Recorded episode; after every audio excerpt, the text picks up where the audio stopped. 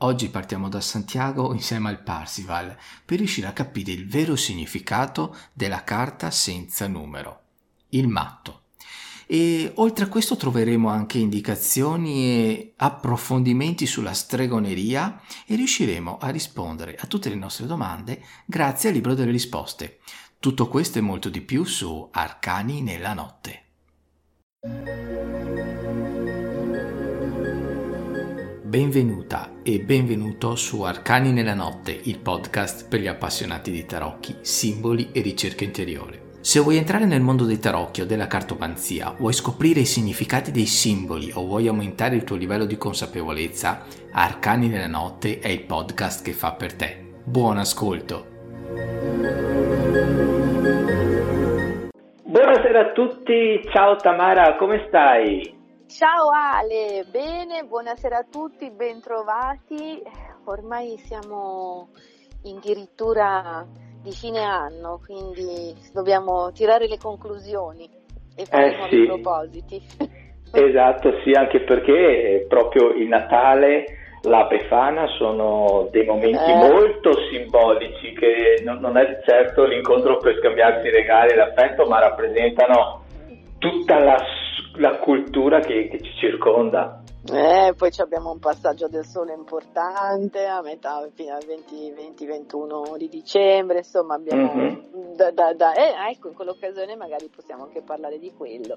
Eh, possiamo farlo sì, possiamo fare un- una bella puntata dove si spiega anche a livello astrologico no, il- Sì. la simbologia della croce, il motivo Sì. per cui le tenebre sono più forti, però proprio dove le tenebre sono più forti c'è comunque la luce che comincia a prendere il sopravvento. Assolutamente sì, Eh, poi sì. il discorso della stella cometa, oro, incenso e mirra, cosa rappresentano? Eh, direi che possiamo sotto Natale potremmo fare questa cosa qua, sai?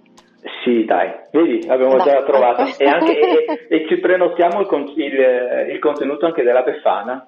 Perché la Eh, Befana, cioè, dire, perché, pe- pensiamoci bene, perché la Befana ti regala il carbone? A cosa serve il carbone? Esatto. Se non accendere il fuoco? Esatto.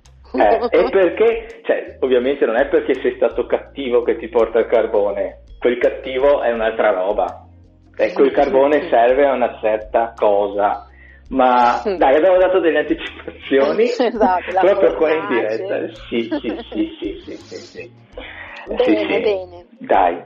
E, e allora oggi, oggi magari facciamo anche una cosa un po' più interattiva perché parliamo no, del, del percorso. Eh, tu parlerai della, della carta del matto, giusto? Mm, sì, sì. Io volevo introdurre, perché non si può assolutamente parlare in maniera completa in un podcast, ma eh, introdurre l'argomento del cammino di Santiago e, e che, e che riprende sempre no? il, il camminare, il Mm. percorrere, il raggiungimento di un obiettivo, di una meta finale.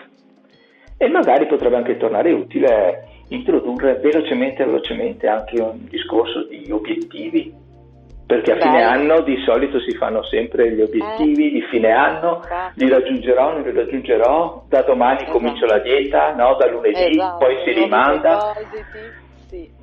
tanta roba, bisogna fare un po' di ordine, dai, ci, ci proviamo, ci Va bene, proviamo. io ti ascolto volentieri. Dai, oh, mi raccomando, se vuoi la intervenire. Ah, se vuoi bene, integrare, va più dai, oggi, va- oggi la facciamo così. Va che bene, dici? oggi lo facciamo a, a- Eh. a- con, insomma, così, col, come si dice, col caffè e i biscottini. esatto. a chiacchiera. A chiacchiere, ca- più che arcani nella notte, eh, ris- si avvicina di più ad aperitivo con i tarocchi. E infatti, quello stavo dicendo, Ah. però pensavo che non era per l'orario dell'aperitivo, quindi dobbiamo fare il caffè Esatto. Eh.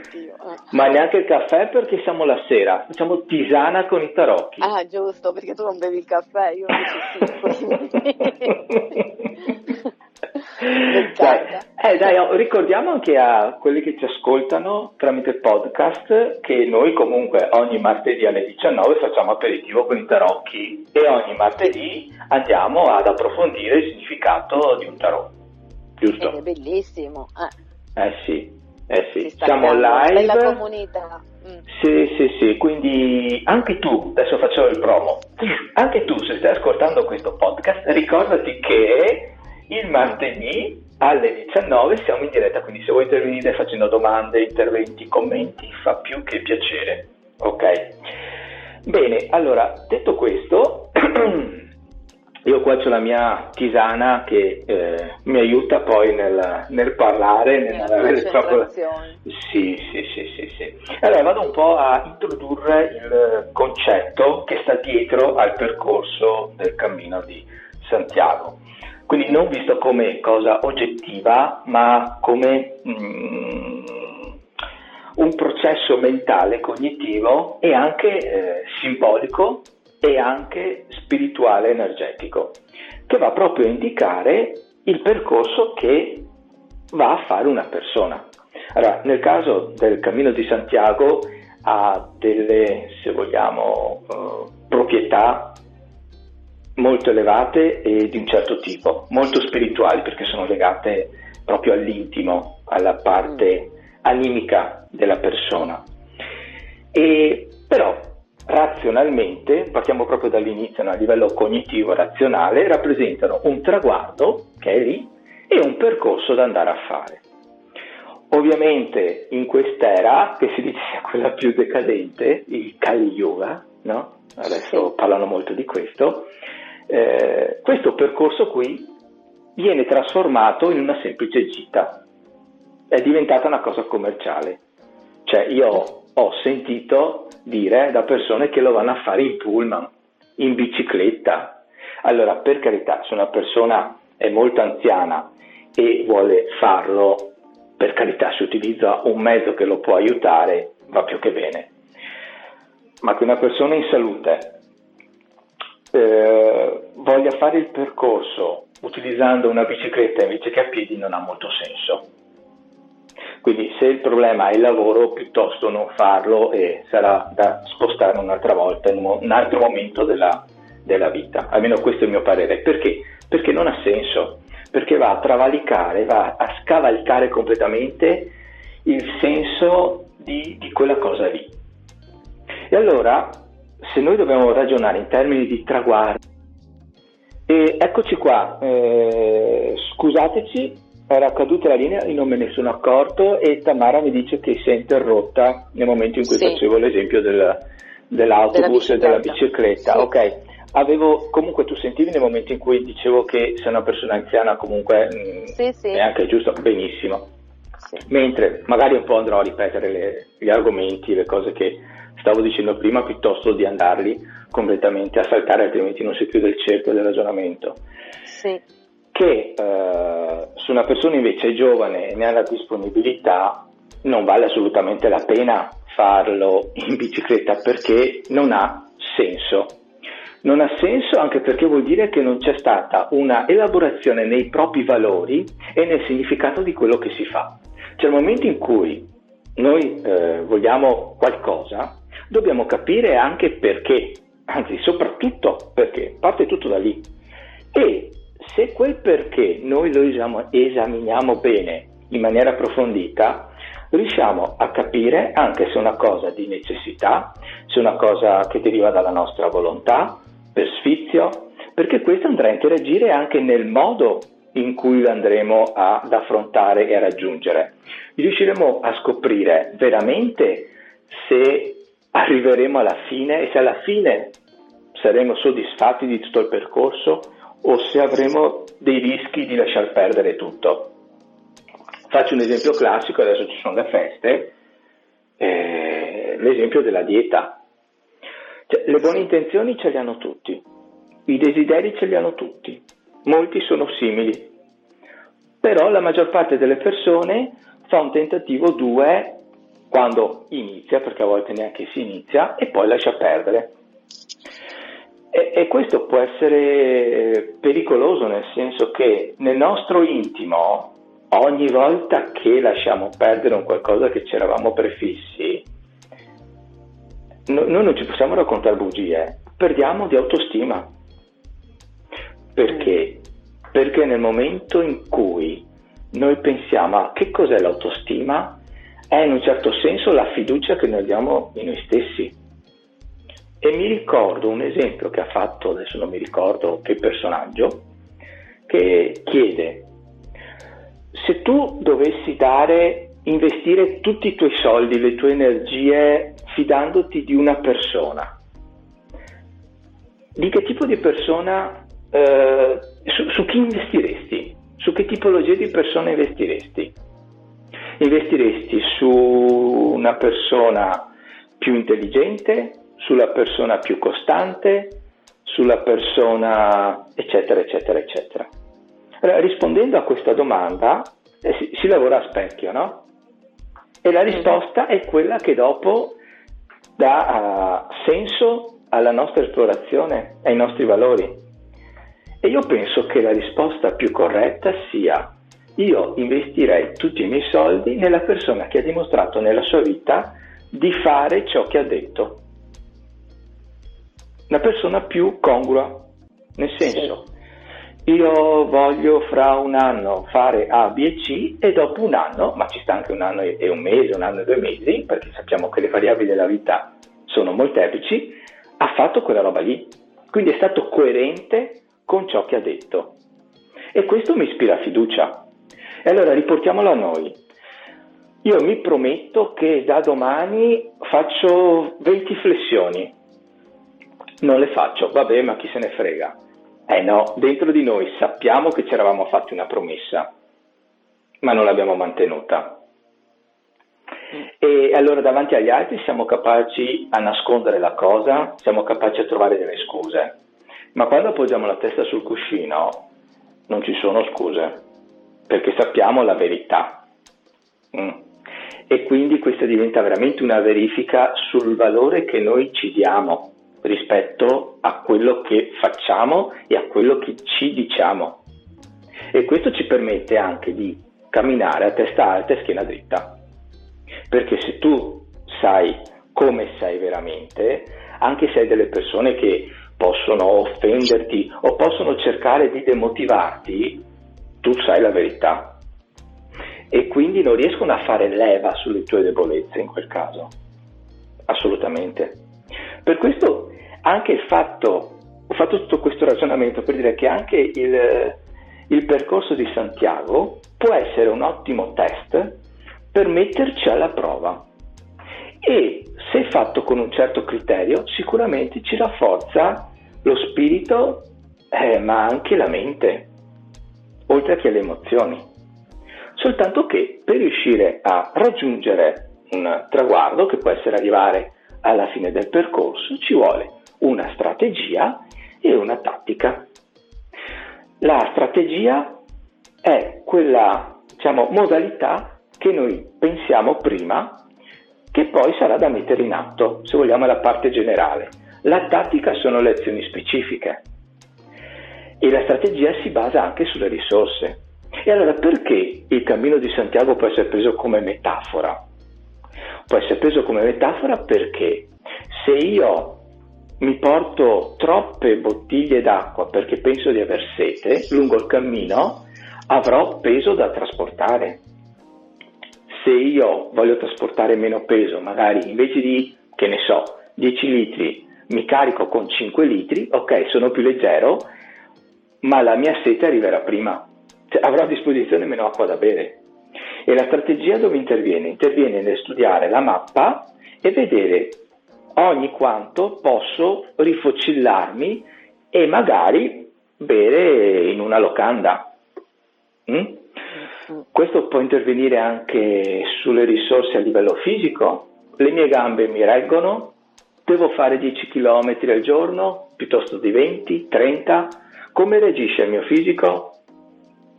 Quindi tutti questi aspetti che riprendono anche eh, la metafora del, del, labirinto, che a me, a me, piace molto, che non è soltanto un percorso iniziatico, ma anche lì, se uno entra dentro un labirinto, deve chiedersi quanto tempo avrò a disposizione per uscire, quanto dureranno le mie risorse, perché se io resto intrappolato un mese dentro il labirinto e il mio cibo dura 15 giorni, eh, è un problema. Se invece io vado un po' a... Eh, dimmi, dimmi, se sbaglio, no? Anche a livello certo. di, di, mito, il filo di Arianna, mi sì. prendo quindi una riserva, so esattamente nel caso di pericolo come tornare indietro. Quindi c'è proprio uno studio che deve essere fatto a monte nel momento in cui noi affrontiamo, parliamo di obiettivi, ma anche di vita. Parliamo di vita e visto che adesso la nostra vita comincia a diventare un po' più difficile, si, stiamo, si stanno un po' tirando le somme. Prima parlavamo di Kali Yuga, no? il periodo più decadente della, della civiltà, se vogliamo. Sembra che sia quello più alto, tecnologico, ma dal mio punto di vista a livello eh, spirituale, concettuale è forse quello più basso. E, e, quindi queste cose sono ancora più importanti perché se noi tiriamo due righe abbiamo bisogno di eh, essere allineati con i nostri principi, i nostri valori, il nostro spirito, la nostra parte animica, perché altrimenti diventiamo banderuole e viviamo nella paura. E la paura è il principale motivo di, di sbandamento. E poi sai Tamara che a me piace sempre fare riferimento ai film perché sono appassionato di film. Eh, non tanto nelle trame ma nelle metatrame, cioè quello, tutti quei messaggi che ti arrivano attraverso detto, il film, certo. eh, del non detto. E, e oltre a non detto, è stato proprio esplicito in questo film, tu hai visto Apocalipto? No. Quello di No, Gibson. Film non, non, ci contare sui film. ecco, è tutto basato su un principio. Cioè io te lo straconsiglio sto film. Sì. È tutto basato sul principio di credere in se stessi, acquisire le proprie radici e gestire la paura. Perché c'è, c'è una scena in cui allora, c'è la tribù in Amazzonia e il figlio del capo tribù vede passare una tribù che si sta spostando perché rischia di essere catturata da altri, da, da altri tribù, da altri gruppi, ok? Mm. E di qua hanno un altro sguardo, cioè loro sono sorridenti, vivono in, in maniera pacifica, in equilibrio con la natura. E vedi che questi qua passano con l'occhio spaventato. E e, e, e, e, questo ragazzo rimane un po', eh, turbato, no? Mm. E, suo papà se ne accorge e gli dice stai attento, adesso non mi ricordo ovviamente le parole precise, però gli dice stai attento perché ti potrebbe aver infettato quella persona con il virus della paura. E il virus della paura quando entra hai voglia te a farli uscire ed è una cosa potentissima questo messaggio. E noi dovremo anche riflettere in questo momento storico quando apriamo la tv, in caso anche il telegiornale, e valutare non le notizie che ci vengono dette, ma come ci vengono dette. Cosa ci resta impresso, ma non a livello eh, eh, di letterale, letterale, ma a livello emotivo, cosa si imprime? Dal mio punto di vista si imprime la paura. E noi sappiamo bene che Yin e Yang come lavorano? Ne abbiamo parlato neanche nelle altre puntate, no Tamara? Sì, infatti. Eh, la paura ti fa diventare Yin, ti molla, ti rende debole. Mm? E quando tu sei debole, se arriva uno duro, pam, ti crea lo stampo e ti dà sua, il suo marchio. Quindi per questo quando a livello storico, se andiamo a analizzarlo, quando ci sono dei momenti in cui si hanno titubanze, paura, non c'è nulla di sicuro, arrivano le dittature. Perché le dittature non sono altro che eh, una persona che decide per tutti ed imprime le sue regole sulle tue. Ma se tu sei una persona che, come dicevamo prima, è in equilibrio con i propri principi, con i propri valori, non hai bisogno di un dittatore di qualcuno che ti dica cosa fare. Lo sai, mm. lo sai. Hai bisogno quando? Quando la paura ti annebbia la vista. non ti mette in ascolto con te stesso, non ti fa dormire la notte. E in un certo senso, quindi ti, no, ti, ti, ti dice affidati a perché lui ne sa più di te e ti darà la direzione. Però la domanda è, quella persona eh, lo farà anche per il tuo bene o per i propri scopi? Eh. E allora volevo ragionare eh, e agganciarmi, scusami se sono andato un po' anche oltre, no? Oh, Perché, ma è molto interessante. e, però sono tanti punti che eh, possono mh, dare un'apertura diversa, una visione diversa rispetto a quello che può essere il semplice camminare per arrivare eh, in uno stato diverso da quello da cui siamo partiti, che è il Portogallo, attraverso il cammino di Santiago, perché certo. attraverso il cammino eh, incontri delle persone con cui ti confronti, diverse, con altre idee, eh, senti il sole che batte sulla testa piuttosto che la pioggia, il freddo, il caldo e ci sei tu che ti confronti con te stesso, con la tua stanchezza, magari con la tua voglia di rinunciare, eh, decidere quando prendere le pause. Questo non lo puoi ovviamente ottenere con la bicicletta o andando in pullman, come dicevamo prima. Cioè, non, non c'entra niente con il turismo, il turismo è un'altra cosa. Per quello secondo me il Cammino di Santiago è un percorso spirituale, perché se ragionato in un certo modo, quando arrivi sei il tuo upgrade, ma non solo a livello fisico, sei il mm. tuo upgrade anche a livello emotivo, a livello mentale, a livello animico, spirituale.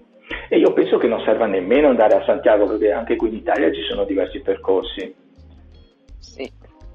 Il concetto è aver ben in mente cosa metto in gioco nel momento in cui faccio un certo tipo di percorso e vorrei fare lo stesso ragionamento se noi togliamo il contenuto, no? sai che a me piace ragionare per schemi, metaschemi. Mm-hmm. Mm? Mm.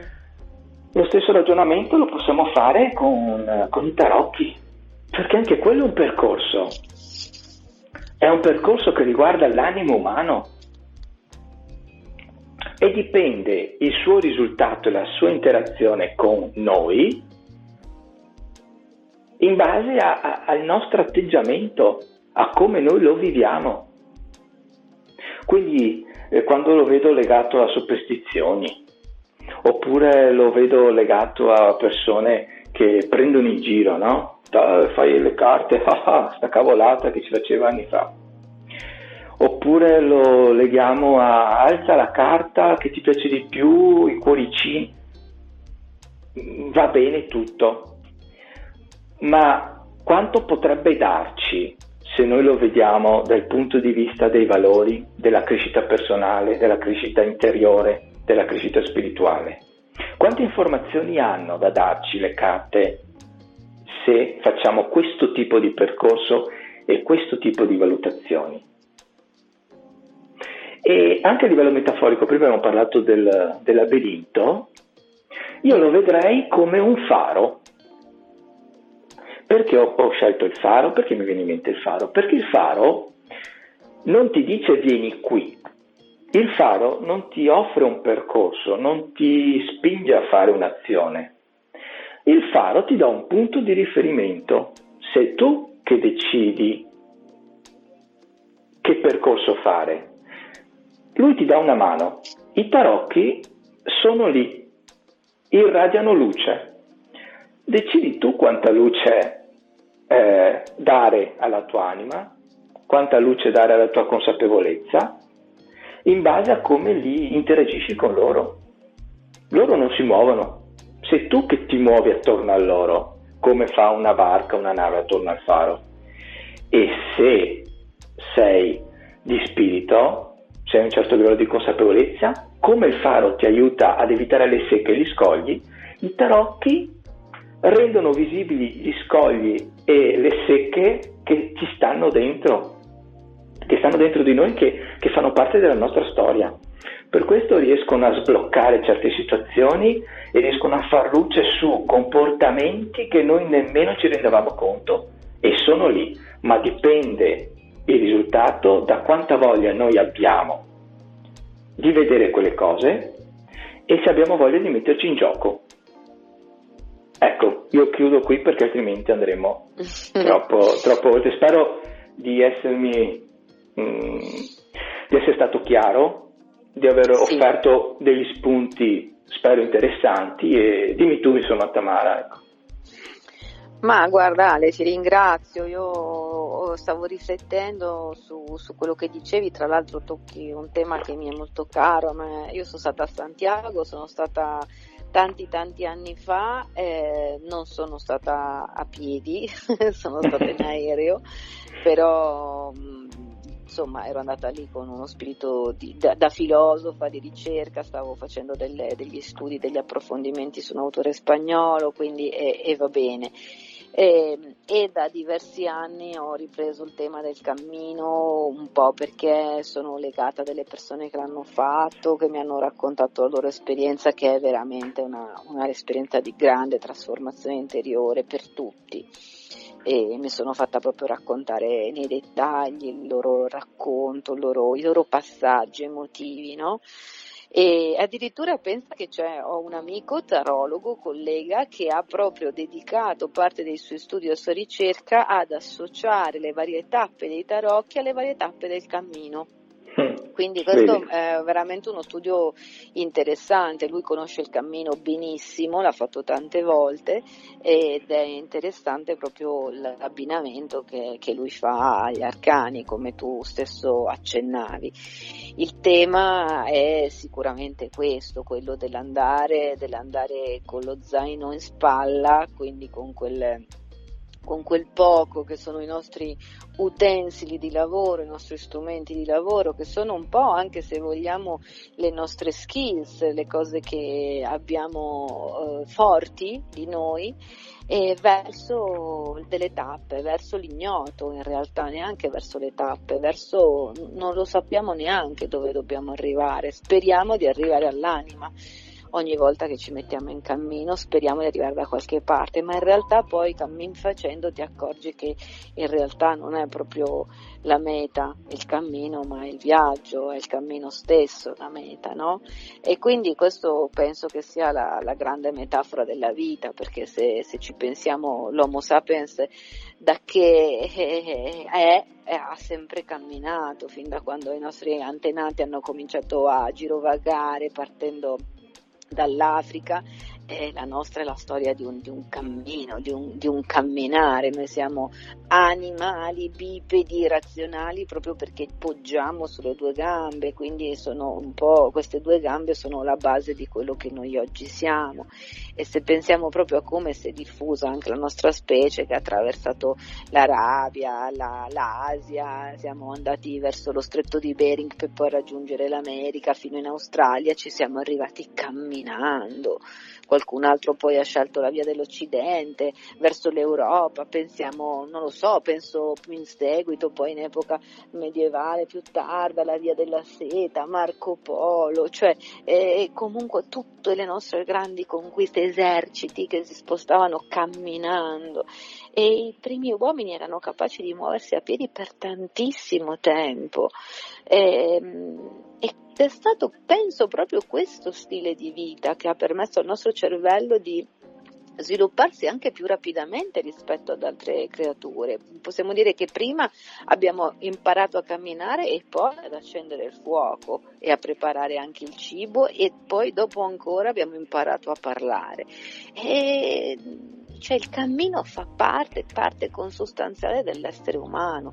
Se, se ci pensiamo anche ci sono addirittura alcune lingue eh, che rispecchiano l'idea che la, la, la vita sia in realtà una lunga camminata. Se pensiamo al sanscrito, ad esempio, una delle lingue più, più, antiche al mondo che proviene dall'India, il concetto di passato viene espresso da un termine che è il termine gata, cioè quello che abbiamo camminato. Il passato è quello che abbiamo camminato, mentre il futuro si chiama anagata, cioè quello che non abbiamo ancora camminato, quello che non abbiamo ancora raggiunto.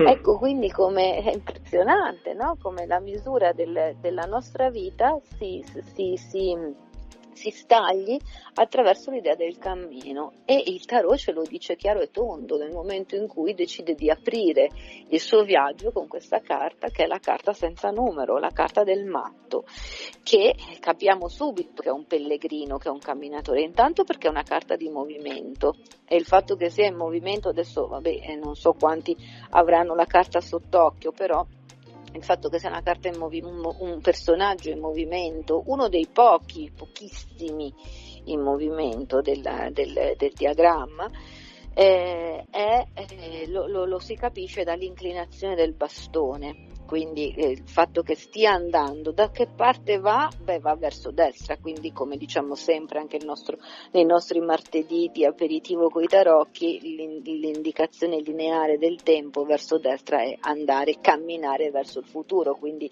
coerentemente con sanscrito è quello che ancora non abbiamo raggiunto, che però non si sa quale sia. Poi lo sguardo del matto è rivolto verso l'alto, in realtà eh, questo matto sta guardando una stella e quale stella sia ce lo fa capire e la presenza del cane dietro, che in realtà un richiamo alla costellazione del cane e quindi in quanto tale alla stella Sirio, la stella più luminosa, quindi quella che fa luce, che è poi la luce interiore, quindi il matto sta andando verso un'illuminazione, verso la luce interiore. Che poi scusami, sta... scusami Tamara, certo. eh, libro, film, ma eh? è la stessa scena di Pinocchio. Di? Pinocchio. Ah, di Pinocchio. Pinocchio all'inizio guarda fuori il cielo, guarda a caso sì. guarda una stella e l'animale del matto è sostituito dal grillo. Fantastico, fantastico. poi Pinocchio c'è cioè, capolavoro veramente eh. esoterico, eh. lì eh. ci sarebbe da... Eh, sì. cioè, già, già Collodi eh, argento sì. colloidato, cioè eh, c'è tutta una... Mm. Sì, sì, sì. Quindi insomma dicevo, uh, quindi è questo itinerario, come diciamo sempre, poi di, di a spirale attraverso le varie tappe, quindi i vari arcani, ehm, a raggiungere la lama, l'icona numero 21, che è proprio la rappresentazione dell'anima.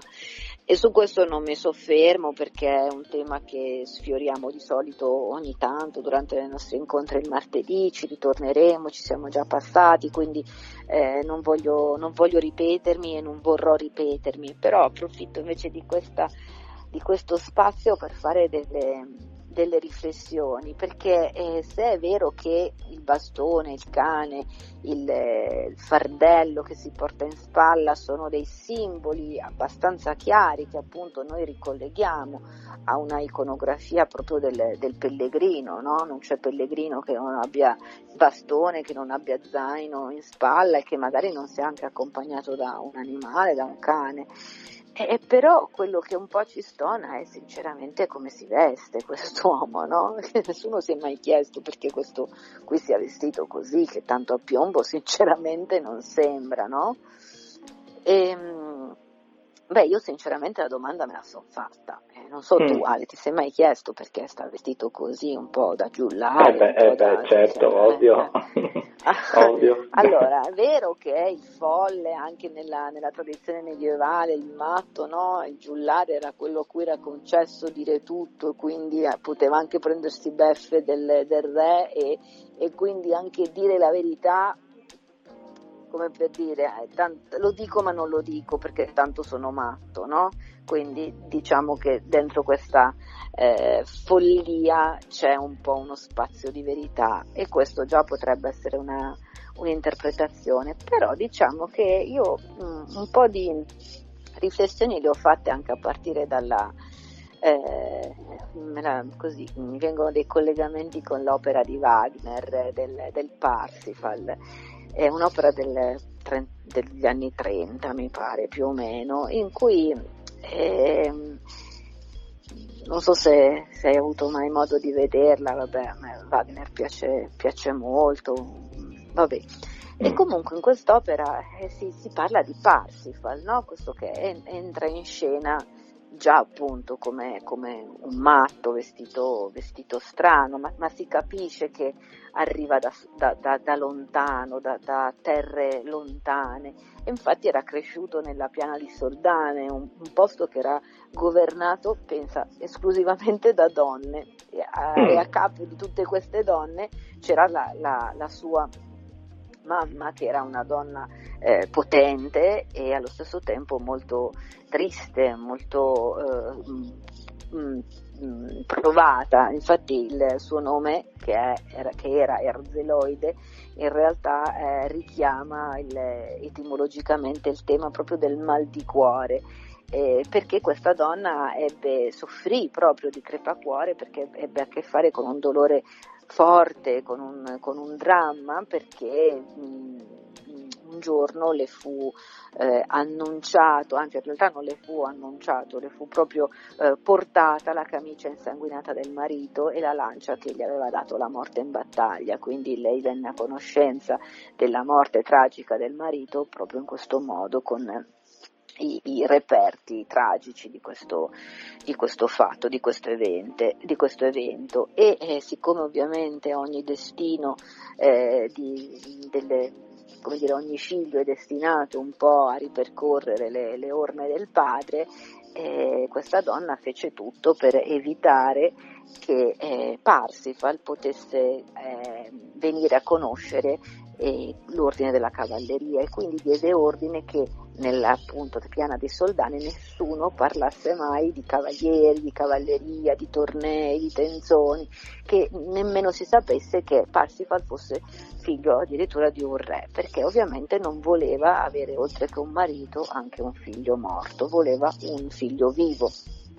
Uh-huh. E così eh, cosa successe? Che Parsifal crebbe nella gioia, nella, nelle attenzioni, nelle cure della madre, del, di tutte quelle donne protese, attente, protettive verso di lui, eh, in una sorta di paradiso terrestre, se vogliamo, che, senza sapere che al di fuori di questa terra, eh, come tra l'altro sua mamma gli, gli insegnava, eh, ci fosse un altro tipo di realtà, un altro tipo di vita. Addirittura la mamma gli aveva spiegato, come lui stesso spesso dice nell'opera, mamma mi ha detto, mamma mi ha detto, passa per un ingenuoto, per un sempliciotto, per uno appunto anche un po' fuori di testa, perché la mamma gli aveva detto che fuori da questa, da, da Soldane esisteva un Dio che non si vede mai, che a volte può prendere anche le, le sembianze di un uomo ma ne esiste anche un altro che è il Signore dell'Inferno eh, ed, è, ed, è, un Signore nero e, che è capace di ogni tradimento. E allora ecco che un giorno al galoppo arrivano proprio nelle selve di Soldane dei cavalieri e un principe, belli, bellissimi, con tutta quell'armatura, tutto quel ferro, tutto quel tintinnare intorno al corpo. E allora il ragazzo pensò che fossero Dio e allora si inginocchiò, li, li pregò, porse loro mille domande, talmente stupide, talmente ingenue, perché questo ragazzo era vissuto nella totale ingenuità, ignoranza, nella, nella creduloneria che tutto il mondo ruotasse intorno a Soldane e a questo dio che stava eventualmente fuori di lì. E, ehm, e quindi ehm, affascinato da queste figure eh, di, di, di, cavalieri, in quel momento eh, Parsifal capì che sarebbe un giorno diventato un cavaliere e quando disse alla madre che voleva andare da Re Artù per ricevere poi l'iniziazione cavalleresca, il dolore di Erzeloide nuovamente si eh, fece vivo, di nuovo trafisse il suo cuore, al punto che la donna pensò subito a un'astuzia per cercare di neutralizzare il, il proposito del figlio. E allora cosa fece questa, questa, donna? Per vanificare il proposito del figlio, lo fece vestire da buffone, cioè gli, gli, gli, mis, gli mise addosso delle, delle vesti stracciate, dei, dei, lo vediamo nella carta, dei, dei, suon, dei, chiama, dei sonagli tintinnanti, proprio perché tutti gli, lo si prenderanno gioco di lui vedendolo così, lo, lo, lo, gli salteranno addosso, magari gli strapperanno le vesti, i capelli, eccetera, e lui mm, si sentirà ovviamente non riconosciuto e ritornerà da me. E, mm, e quindi prese un sacco di tela, lo tagliò a pezzettini e vestì il figlio proprio con questi, con questi stracci dicendogli poi una cosa, eh, accompagnandolo quindi verso l'uscita da, questo, da, questa piana, da queste selve di soldani, dicendogli mi raccomando, accogli tutti con sorrisi, saluta ogni estraneo, presta fede a tutto quello che ti viene detto e eh, cerca di mostrarti sempre gentile con tutti. Ovviamente eh, Parsifal questo fa ehm, a condizione di poi trovarsi a, se- a sembrare veramente un, un imbecille al cospetto degli altri, perché poi eh, ovviamente prestava fede a vecchi imbroglioni con l'ingenuità di un credolone, baciava le donne di altri che non volevano le sue attenzioni e sembrava a tutti un povero deficiente, appunto. Eh, però, nonostante tutto, eh, nonostante il, lo stratagemma, diciamo così, della madre Erzeloide, eh, la chiamata del, Socrate direbbe del daimon, no? del, oppure Jung e Hillman direbbero eh, il principio di individuazione, non può essere mistificata, cioè non si può vanificare la, la chiamata del, del, principio individuativo, del daimonion individuativo. Cosa vuol dire? Che se uno è destinato a diventare qualcosa o qualcuno, inevitabilmente sarà chiamato a farlo e infatti Parsifal arriva alla corte di Re Artù e nonostante si fosse vestito e comportato da folle poi tutta una serie di vicissitudini varie che adesso non sto a raccontare lo portano a diventare un vero e proprio cavaliere e a ricevere l'investitura. Quindi ora, adesso al di là di questo racconto, che secondo me è carino anche conoscerlo così aneddotico, a me quello che colpisce è intanto appunto l'uso di queste vesti, di questa apparenza, perché appare così vestito da matto. E, e, poi questa idea della uscita dal mondo dell'infanzia, no? dell'ingenuità e se vogliamo anche l'uscita da quella che noi oggi chiamiamo nella formazione, nel coaching o comunque in generale la chiamiamo l'uscita dalla zona di comfort, come se tutto questo in realtà fosse poi un'uscita dal paradiso terrestre, perché Parsifal è come Siddhartha, se qualcuno avesse letto si fosse imbattuto nel, nell'opera di Hermanes Siddhartha, che eh, eh, si, si, lì si racconta proprio come proprio per evitare di mandarlo a conoscere il, il vero senso del dolore della vita, eh, il, i, i, genitori e la, la corte e, e, tutti fanno in modo che Siddhartha viva nel lusso più sfrenato, nella gioia, nell'eterna giovinezza, in un mondo idilliaco che è paragonabile appunto al paradiso terrestre o alla piana di Soldane, eh, dove non c'è dolore, dove non c'è tensione, dove non c'è vecchiaia, dove non c'è povertà, eh, però questo è il, è il, mondo del paradiso terrestre, da dove appunto l'uomo è destinato a decadere. Ma perché è destinato a decadere? Perché appunto ce lo dice Hillman, perché è destinato a diventare mh, eh, ciò che è destinato a diventare, cioè da, da, è destinato a diventare la quercia dalla, dalla ghianda che è, è destinato a diventare eh, ciò per cui si deve individuare. E questo processo di individuazione passa attraverso delle tappe che volgono verso l'anima. E, mm, e quindi è, è è un po' eh, lo, lo, stesso spirito, passa attraverso il dolore, passa attraverso i vari stadi. Attraverso delle prove, no? Certo, attraverso le prove, attraverso quelli che a volte vengono definiti no, gli stadi del cammino della vita. E queste sono le prove che, pro, che passa Parsifal, sono le prove che passa Siddhartha, sono le prove che passa il matto attraverso gli arcani. Guarda, mi viene in mente, scusami, anche San Francesco. Sì che la, certo. la, struttura è quella. Eh sì, ma sono appunto miti, archetipi, sono emblemi del nostro, del nostro viaggio e tant'è che poi alla fine il cavaliere senza nome tanto ha vagato fino a che giunge al castello dove giunge non chi cerca, ma chi trova. Quindi quello che dicevo all'inizio, cioè questo matto che cammina, non si sa dove vada, ma dove va trova. E che cosa trova? Il castello del Sacro Graal. Quindi questo poi ci, ci rimanda anche, se vogliamo, al mondo delle coppe, dei tarocchi, al Graal iniziatico che vediamo spesso nei simboli che evocano gli arcani. E direi, allora guarda Ale, cioè, tema a me affascina da matti, si è capito, penso. Ehm, credo che non bastino tre puntate per parlarne, mm, però eh, no, la fig- infatti ti ricordi che ti dicevo la figura, la, la, carta del matto parliamone per ultima anche nel, sì. nell'aperitivo, no? Perché è una carta che per me nasconde così tanti significati che, e questo è uno, no? È uno dei tanti, però lo trovo tanto tanto potente.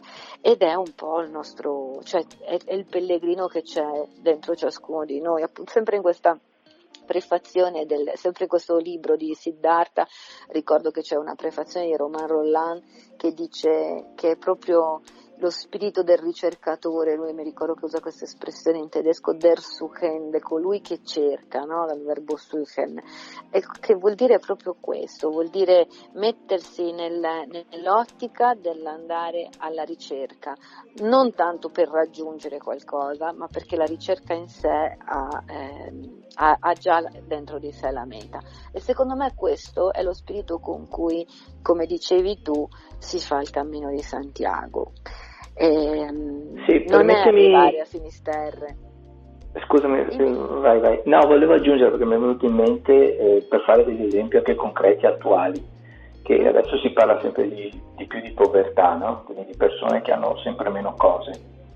E, e mi viene da fare il paragone con i dovuti, chiaramente, eh, con le dovute pinze, tra chi è passato dall'avere tutto ad avere niente però avendo ben chiaro il solco da attraversare, il percorso da, eh, con l'obiettivo da raggiungere, a chi invece, e mi riallaccio al concetto di paura, a chi invece perde tutto, si fa prendere dallo sconforto e finisce per strada e rimane lì.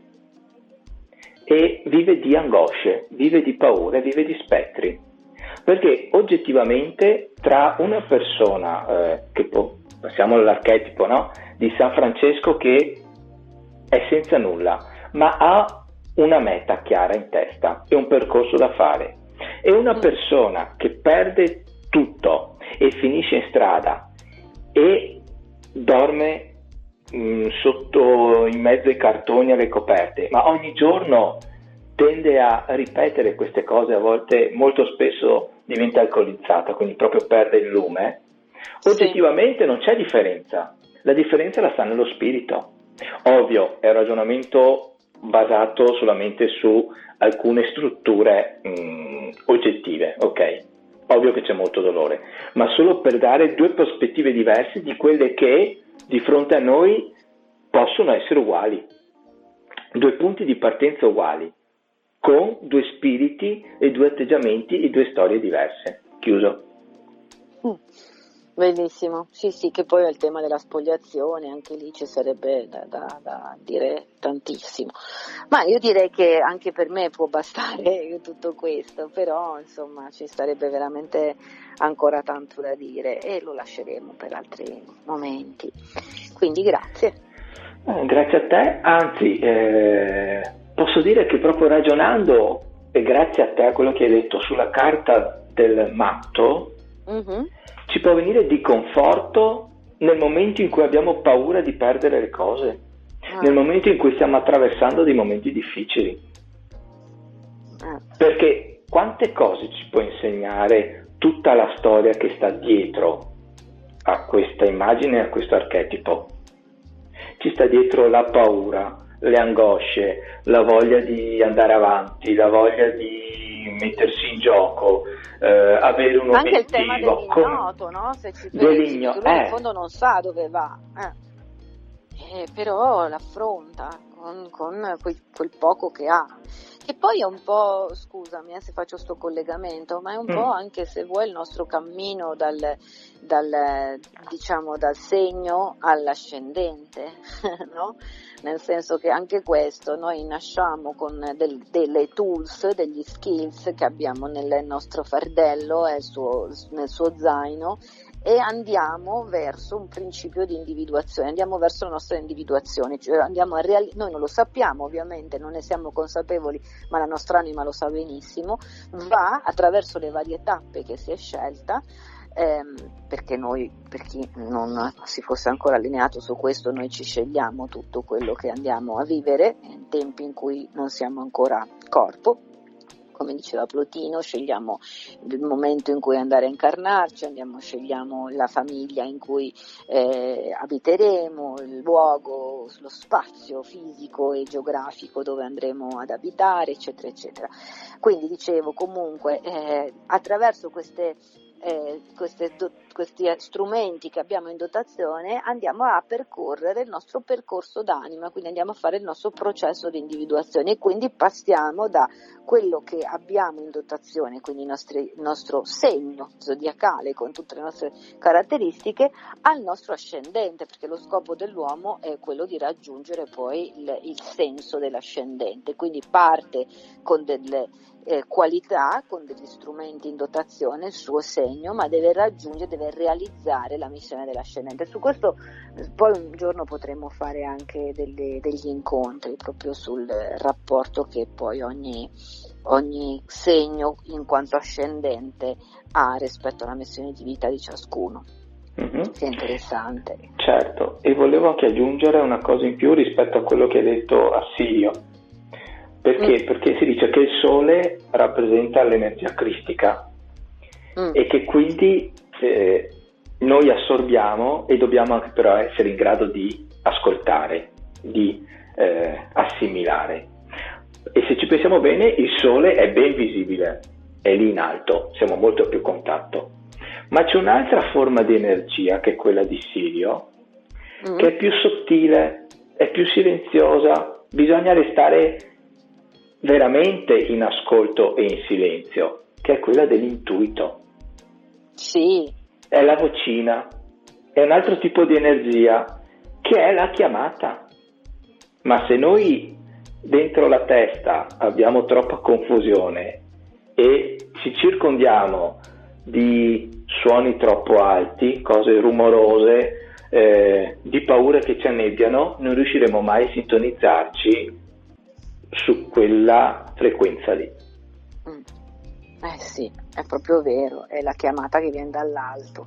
Eh. Quindi abbiamo fatto anche la metafora, hai visto, astrologica, astronomica. Musicale, e... quale Wagner, cioè, esatto. Non, non ce ne basta, non ce n'è più per nessuno. non ce n'è più per nessuno, dai. Ok, allora io direi che per oggi noi abbiamo terminato i nostri interventi, No, Tamara? Mm? Certo, sì, sì. Ok, e adesso mm, nella pros- mm, nel proseguo del podcast ci sarà l'intervento di Thomas e successivamente quello di Fabio della libreria Esoterica e Sigillo. Quindi io e Tamara vi salutiamo, vi invitiamo ad ascoltare anche Aperitivo con i Tarocchi eh, su, su Facebook, eh, su Coach dei Tarocchi, sulla pagina Coach dei Tarocchi e poi anche eh, chiederò a Tamara di dire i suoi, i suoi, social, cosa fa e quindi poi passeremo alla, a, agli interventi di Thomas e Fabio. Quindi Tamara vuoi magari ricordare le persone che ci hanno ascoltato certo, come fanno ad aggiungerti? Sì, grazie Ale. Allora, io mi eh, occupo di, vabbè, una, come si vede una formazione filosofica, mi occupo di counseling eh, e coaching attraverso le letture con i tarocchi, quindi sono percorsi mirati e eh, orientati al raggiungimento degli obiettivi che si individuano proprio grazie al lavoro sugli archetipi che i tarocchi mettono in evidenza. Ehm, Come mi, come mi, si trova? Mi si trova attraverso o il mio sito www.tamaravannucci.it oppure attraverso le mie pagine social che sono Tamara Vannucci oppure Tamara Vannucci Coaching e Consulenze Tarologiche. Grazie Ale. Grazie, grazie a te, io saluto tutti. Eh, per quanto riguarda il, il, mio intervento di questa sera, ricordo che chi vuole invece raggiungere me mi trova su cocedetrocchi.it o appunto sui social da Instagram a Facebook digitando coach dei tarocchi dove oltre appunto al, alla classica formazione mh, mm, per quanto riguarda i tarocchi in sé eh, troverà un percorso completamente gratuito attraverso dei video che si chiama Cartomante Digitale che aiuta le persone a entrare nel mondo dei tarocchi della cartomanzia a livello lavorativo. Quindi chi vuole iniziare a lavorarci, quindi a livello di marketing, mindset, coaching, eccetera, eccetera, eh, può iscriversi gratuitamente. Ecco, ho deciso di mettere a disposizione questa, questa risorsa. Bene, un saluto, grazie Tamara e noi ci vediamo lunedì prossimo, ok? Ciao! Ciao a tutti! Ciao, ciao, ciao! Ciao Ale, ciao Tamara, ciao Fabio, buonasera a tutti gli ascoltatori. Io sono Thomas e questa sera sono qui per parlarvi di un argomento che abbiamo già trattato uh, in una prima fase, in una puntata precedente. Abbiamo appunto parlato del paganesimo, della stregoneria, ma soprattutto di una serie di crimini perpetrati nel corso della storia ai danni e delle cosiddette streghe sostanzialmente, con l'obiettivo di spazzare via il fenomeno della stregoneria. Allora, nel corso dei secoli ed ancora oggi c'è un po' la tendenza a voler negare questa serie di crimini, giustificandoli come atti dovuti di repressione di eh, un movimento sostanzialmente demoniaco, satanico. In realtà l'unica cosa veramente demoniaca fu proprio la condotta criminale equamente ripartita fra Stato e Chiesa, i quali avevano deciso di eh, attuare una serie di attività che riducesse, se non addirittura eliminasse, eh, l'avanzata del potere femminile, cioè del femminino sacro.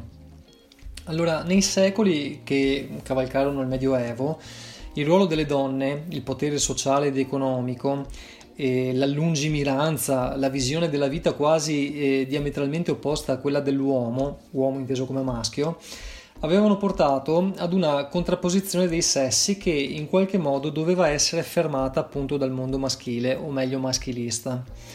La superiorità evidente ed indiscutibile della donna si palesava, ed è così eh, ancora oggi, sotto il profilo biologico, per esempio nella perpetuazione della specie, prerogativa quasi esclusivamente eh, femminile chiaramente, così come pure da un punto di vista etico, eh, se per esempio consideriamo che le donne amano la vita e la danno e soprattutto non la sopprimono, come invece fanno spessissimo gli uomini.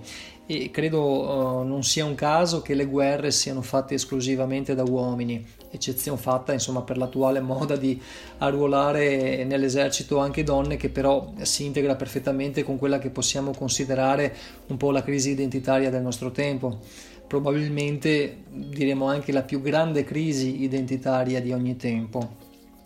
Allora, ehm, la principale arma, ovvero, ovvero la mm, delirante argomentazione adotta dalla Chiesa per reprimere la donna, mascherandosi dietro alla necessità di cacciare le streghe, eh, fu concettualizzare il fatto che il desiderio sessuale è peccato e quindi le donne e il loro femminino scatenano tale desiderio. Ergo, le donne sono fonte di peccato. Questa, su questo concetto diciamo, è stato fondato uno dei genocidi più grandi e occultati della storia dell'essere umano. Allora, eh, quando si iniziarono ad elaborare dei veri e propri piani di sradicamento ed eliminazione della donna, furono utilizzate una serie di eh, situazioni contingenti che facendo presa sulla totale ignoranza del popolo motivavano quest'ultimo a intraprendere vere e proprie battute di caccia. Pestilenze, epidemie, mancanza di cure e cibo, carestie, crisi economiche erano tutti argomenti che si incastravano perfettamente nelle presunte diaboliche operazioni delle streghe e che quindi motivarono vere e proprie stragi. Chiaramente questo con il pieno accordo del potere ecclesiastico, governativo e giudiziario, per cui questi tre elementi si coalizzarono in un patto scellerato che chiaramente fu devastante per quello che fu appunto il mondo femminile. Parallelamente ehm, ci fu la totale eliminazione dei gatti in quanto eh, questi animali erano considerati prediletti dalle streghe e proprio questa insensata pratica, diciamo così, fu il combustibile che infiammò anche l'avanzata della peste. Del resto, se non c'erano più gatti che eliminavano i topi, è chiaro che questi potevano moltiplicarsi all'inverosimile, assieme chiaramente alle malattie che proprio questi animali veicolavano. Dopo la metà del XIV secolo si provvide a ripopolare l'Europa di gatti al fine di contrastare appunto le malattie trasmesse attraverso i topi. Questo per capire l'assurdità della, dell'essere umano. Chiaramente tutti questi concetti di cui vi sto parlando sono di, di stampo eh, tipicamente maschile, cioè solo gli uomini potevano arrivare a, a, ad ipotizzare delle, delle, cose di un'assurdità che, che, non saprei neanche come descrivere. Definirle assurde è, è nulla rispetto a quello che effettivamente poi hanno fatto questi uomini. Diciamo che, ecco che tra le varie torture poi perpetuate, eh, scusate, perpetrate alle povere malcapitate, vi furono certamente le violenze carnali che subivano nelle carceri o durante i processi, con la giustificazione che, trattandosi di esseri demoniaci, non si sarebbe commesso alcun peccato su di loro. Cioè, potevano essere violentate queste donne, massacrate, e, e si poteva stare tranquilli con la coscienza perché essendo esseri demoniaci, fare del male a, queste, a questi individui, a queste persone, a queste donne, non, non, era, non, era, peccato. Non so se ci rendiamo conto di, dell'assurdità veramente eh, del concetto. È ancora più assurdo se pensiamo che sia in carcere che durante i processi le malcapitate non erano ancora state formalmente condannate. Quindi questo dimostra come, a prescindere dalla pronuncia del verdetto di condanna, nel momento in cui una donna arrivava alle porte dell'Inquisizione fosse di fatto già spacciata. Quindi è una cosa veramente incomprensibile. Prima di passare eh, ad un esempio di processo, eh, processo chiaramente alle cosiddette streghe, dobbiamo ricordare e sottolineare che la stregoneria fu prima di tutto inventata, poi fu combattuta come se fosse un vero nemico e poi ancora cruentemente debellata ed infine negata ai fini storici. Ancora oggi se ne parla molto poco e insomma eh, si tende comunque a sminuire il fatto e a non riconoscere che nel corso di quasi mille anni eh, sono state uccise veramente milioni e milioni di donne, anche uomini, anche alcuni uomini, ma particolarmente donne. Arriviamo dunque all'Inquisizione, ovvero a quel tribunale ecclesiastico che si faceva carico ben volentieri di eseguire le sentenze sentenze peraltro pronunciate dallo stesso e che diciamo pure 10 volte su 10 si concludevano con pene capitali appunto condite da torture indicibili. Allora, l'Inquisizione diciamo fu istituita nel 1184 da Papa Lucio III, ma solamente nel 1231, dopo alcuni passaggi intermedi tra i papi Onorino III e Innocenzo III, casualmente tutti e tre terzi in numero di successione con i loro predecessori, no? Lucio III, Onorino III, Innocenzo III. Ecco, insomma, tra il 1184 e il 1231 ci fu questa, questo passaggio di palla tra questi tre pontefici e fu strutturato in modo definitivo il tribunale e i suoi poteri. Definitivamente fu sancito da Gregorio IX. Anche qui è incredibile, Lucio III Onorino III, Innocenzo III, quindi 3, 6, 9, Gregorio IX, mediante la, uh, l'istituzione della congregazione del Santo Uffizio, andò a suggellare la diabolicità di questi, dei tre pontefici che lo, eh, che lo precedettero. Gli inquisitori si rivolgono soprattutto contro le donne ree di turbare l'ordine maschile curare, guarire, essere di aiuto alla gente, non rientrare nei canoni sociali, vengono dunque inventate eh, le figure delle streghe che mh, mm, alterano praticamente la stabilità della gente mediante conoscenze, per, per così dire, a detta loro, insomma, diaboliche. Tra il 1310 e il 1420 furono scritti almeno una decina di trattati sulla stregoneria, ma probabilmente furono anche molti di più. Nel 1252 Innocenzo IV emanò la bolla ad extirpanda, cioè da estirpare, il nome mi pare già molto eloquente, la quale bolla appunto autorizzò ufficialmente l'utilizzo della tortura contro le eresie delle streghe. Giovanni XXII estese ulteriormente i poteri dell'Inquisizione contro la stregoneria. Pene più severe e restrittive e chiaramente violente furono introdotte da Innocenzo VIII nel 1484 attraverso la bolla Summis Desiderantes Affectibus, cioè nel desiderare con il massimo ardore possibile. E venne concesso a due frati, tali Jacob Sprenger e Henrik Instor Kramer, di codificare eh, una specie di manuale di repressione del fenomeno della stregoneria dal titolo Malleus Maleficarum, che divenne il più spaventoso mezzo di genocidio legittimato.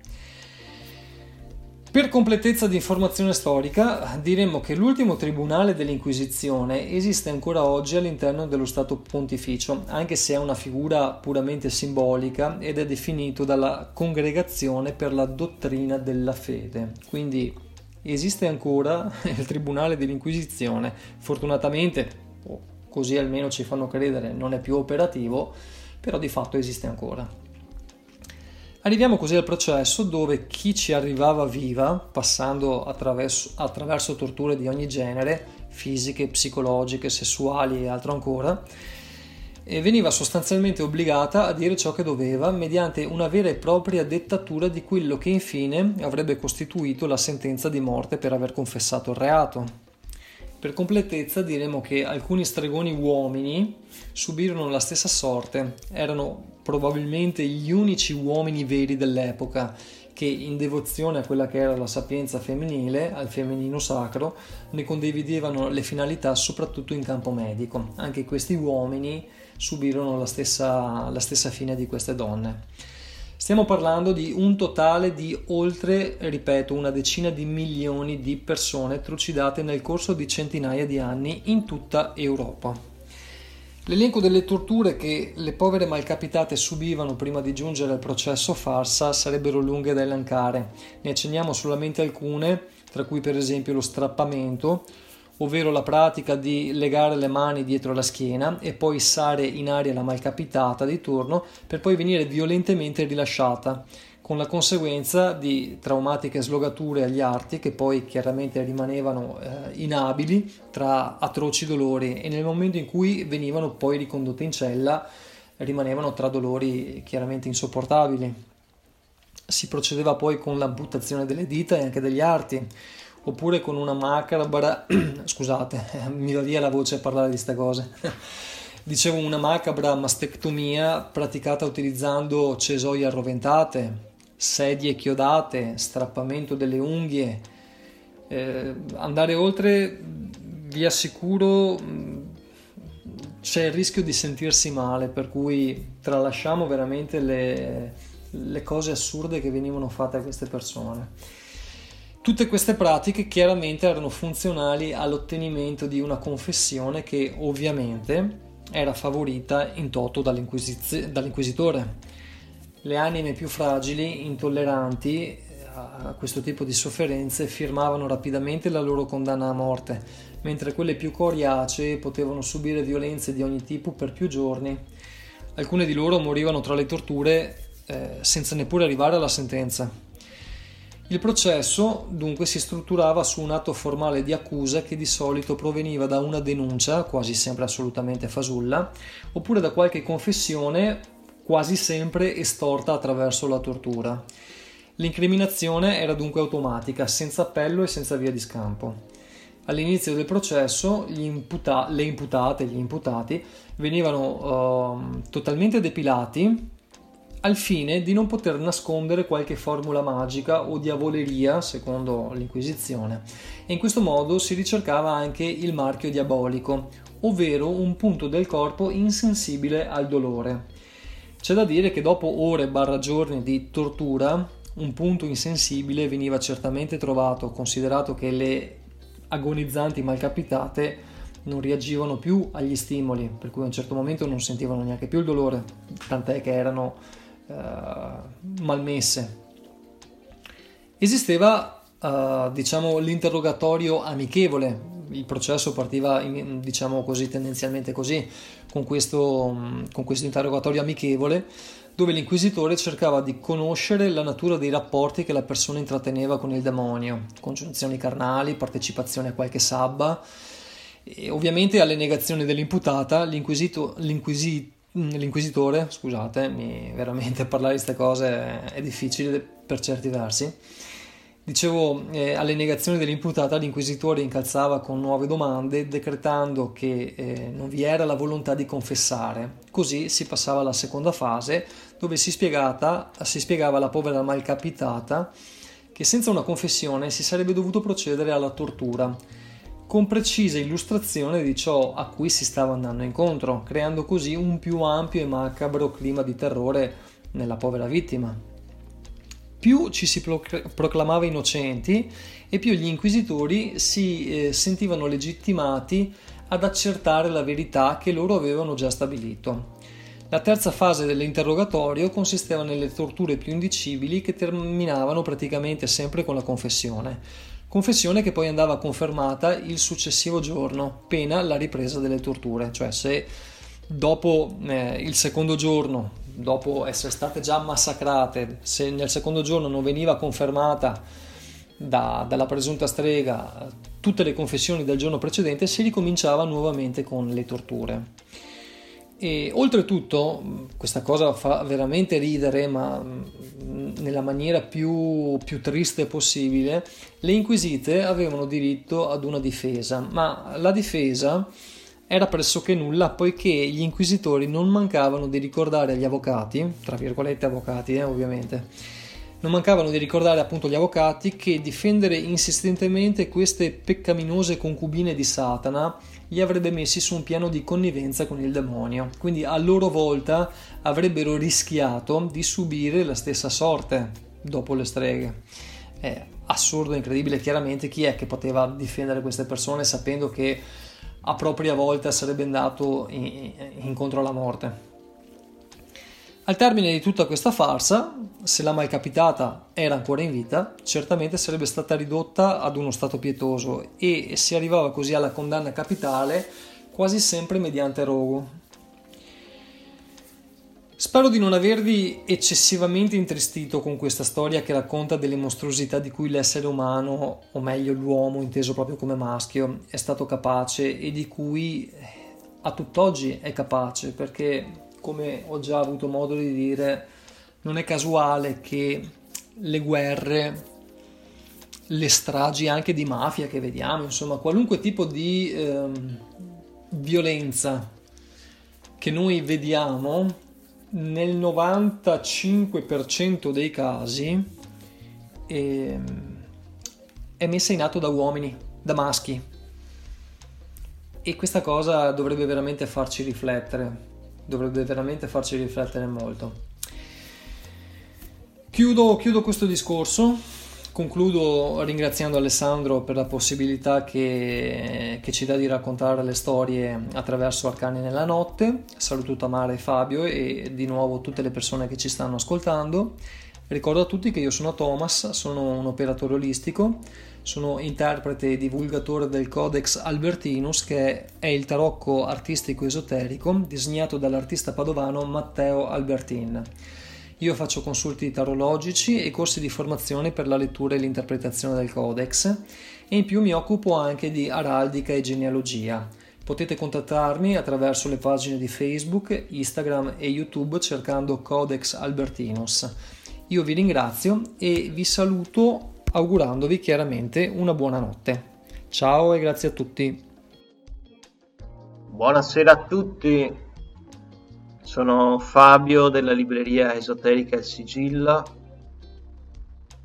Benvenuti a quest'altra puntata di Arcani nella notte, il podcast settimanale di, organizzato da coach dei tarocchi e da Alessandro Vanin che ringrazio come al solito per lo spazio che, che ci dedica. Come, come, ogni settimana vi presenterò un testo eh, ovviamente presente anche qui fisicamente nella nostra libreria che vi invito a, a visitare. Questa sera abbiamo il libro delle risposte dei maestri, edito da Om, un libro molto semplice, eh, composto esclusivamente di aforismi.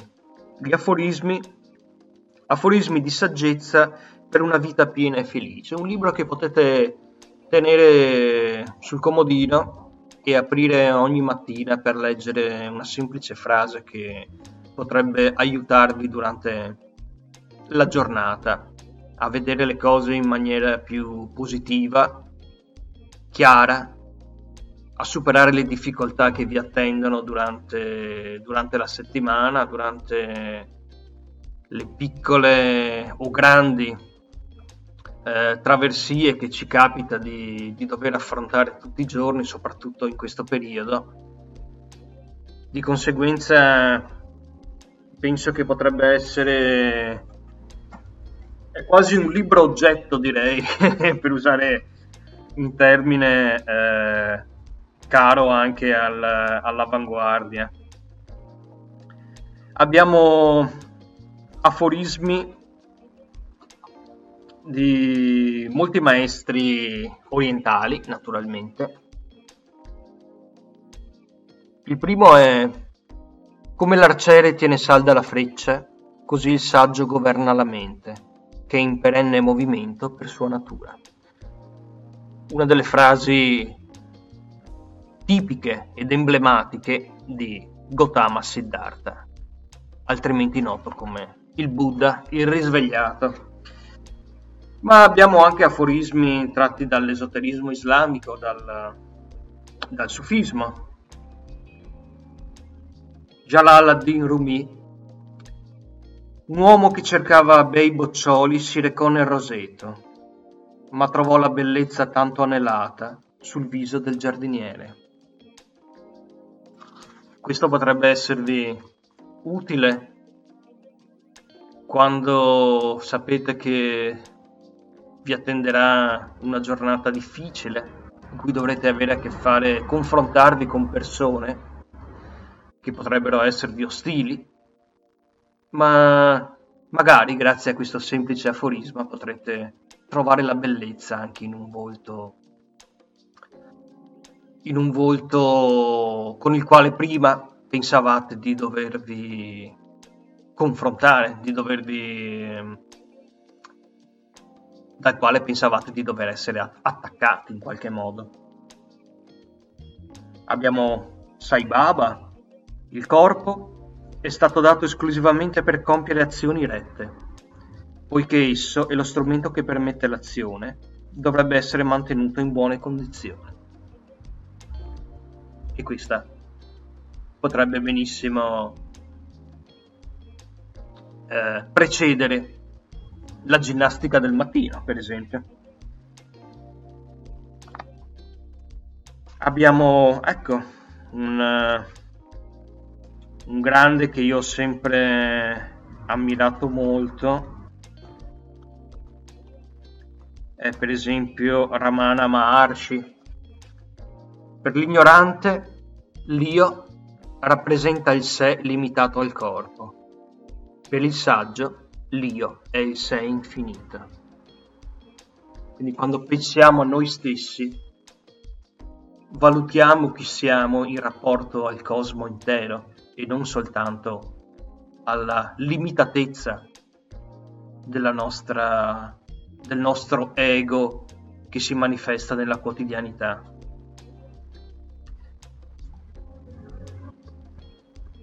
Buddismo questa volta. Nagarjuna. Rallegrati delle virtù e della felicità degli esseri. Dedicati completamente a re- realizzare il risveglio degli esseri afflitti. Partecipa alla distruzione del ciclo senza fine di nascita e morte a cui è sottomessa la moltitudine degli esseri obbedienti all'impermanenza. Un po' più complesso, però eh, veramente emblematico di ciò che viene chiamato il voto del Bodhisattva, cioè una persona che nonostante abbia ben chiara la luce del risveglio davanti a sé, sceglie di rimanere in questo mondo per accompagnare le altre creature verso il risveglio e liberarle dalla sofferenza. Possano tutti gli esseri essere liberi dalla sofferenza, una delle più belle preghiere buddiste. Le Upanishad. Che cos'è l'anima? L'anima è la coscienza e rifulge come luce dentro il cuore. Semplice, chiara, trasparente, cristallina, limpida e diretta, che arriva direttamente dalla mente al cuore. E terminiamo con eh, naturalmente con il maestro il Buddha. Una mente oltre i giudizi osserva e comprende. Superare il giudizio è la chiave per una diretta comprensione della realtà. Il libro delle risposte dei maestri, un, uh, un oggetto che sono sicuro vi sarà utile giorno dopo giorno e che magari potreste decidere di implementare voi stessi attraverso i vostri studi e attraverso le, le parole che avete imparato dai grandi maestri di vita e di saggezza che, che la storia ci ha regalato e, e continua, a, e continua a, a manifestare. Bene, per questa sera è tutto, io vi saluto e vi ringrazio per averci ascoltato. Dalla libreria esoterica Il Sigillo a Padova, una serena notte a tutti voi. A presto!